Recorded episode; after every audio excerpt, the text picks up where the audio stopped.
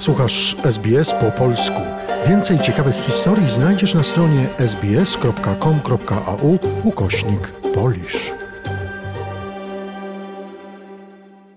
Sytuacja na Ukrainie. Aktualne informacje.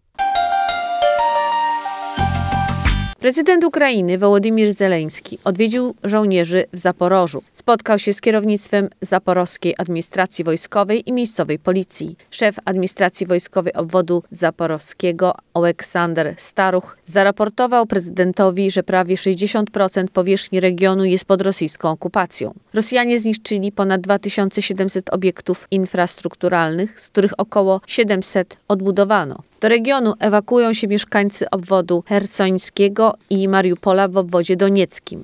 Jak czytamy w komunikacie kancelarii prezydenta, Wołodymir Żeleński zleci władzom obwodu pomoc tym przesiedleńcom. Wskazał także na konieczność zapewnienia im zatrudnienia. Na Ukrainie zginął rosyjski generał dywizji Roman Kutuzow. To kolejny dowódca wysokiej rangi, który zginął w czasie tej wojny. Informacje o śmierci generała Kutuzowa podały jednocześnie rosyjski portal Niezależny Meduza i Radio Swoboda. Oficer miał zginąć w czasie walk niedaleko miasta Popasna w regionie łukańskim. Według źródeł rosyjskich Roman Kutuzow jest czwartym generałem armii rosyjskiej, który zginął na terytorium Ukrainy. Z kolei strona ukraińska podaje, że w wojnie zginęło dotychczas dwukrotnie więcej generałów rosyjskich. W porannym ostrzale Kijowa ucierpiały kolejowe zakłady remontowe.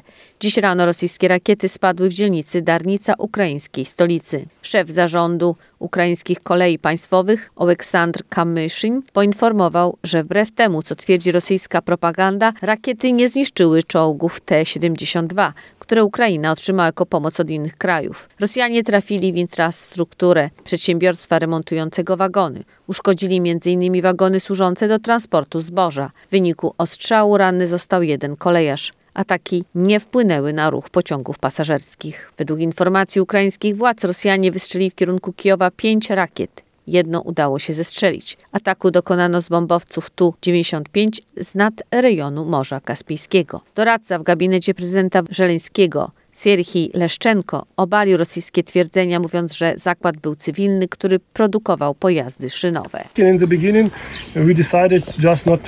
Na początku postanowiliśmy po prostu nie komentować tego, ale kiedy rosyjska propaganda z Ministerstwa Obrony stwierdziła, że obiekt wojskowy był używany, postanowiliśmy powiedzieć, jaka jest prawda, aby wszyscy mogli zobaczyć. Rosyjski prezydent Władimir Putin ostrzega Zachód, że zaatakuje nowe miejsca, jeśli Stany Zjednoczone i sojusznicy zaczną dostarczać Ukrainie pociski dalekiego zasięgu. Były minister obrony Antoni Macierewicz mówi, że Polska nie osłabia potencjału militarnego, przekazując sprzęt Ukrainie. Ukraińskie wojsko otrzymało z Polski innymi 18 nowoczesnych samobieżnych armatohaubic Krab.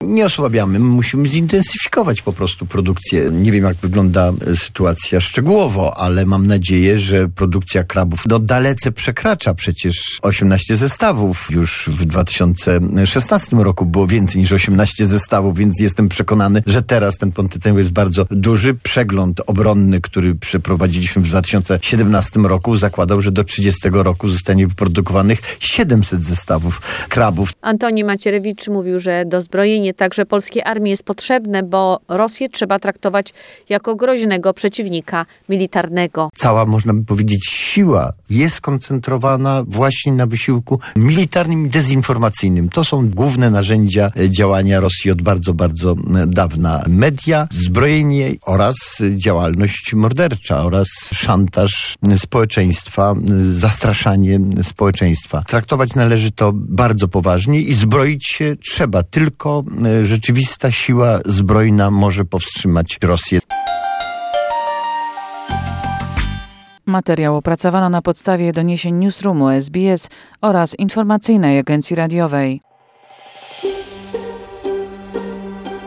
Zainteresowało Cię?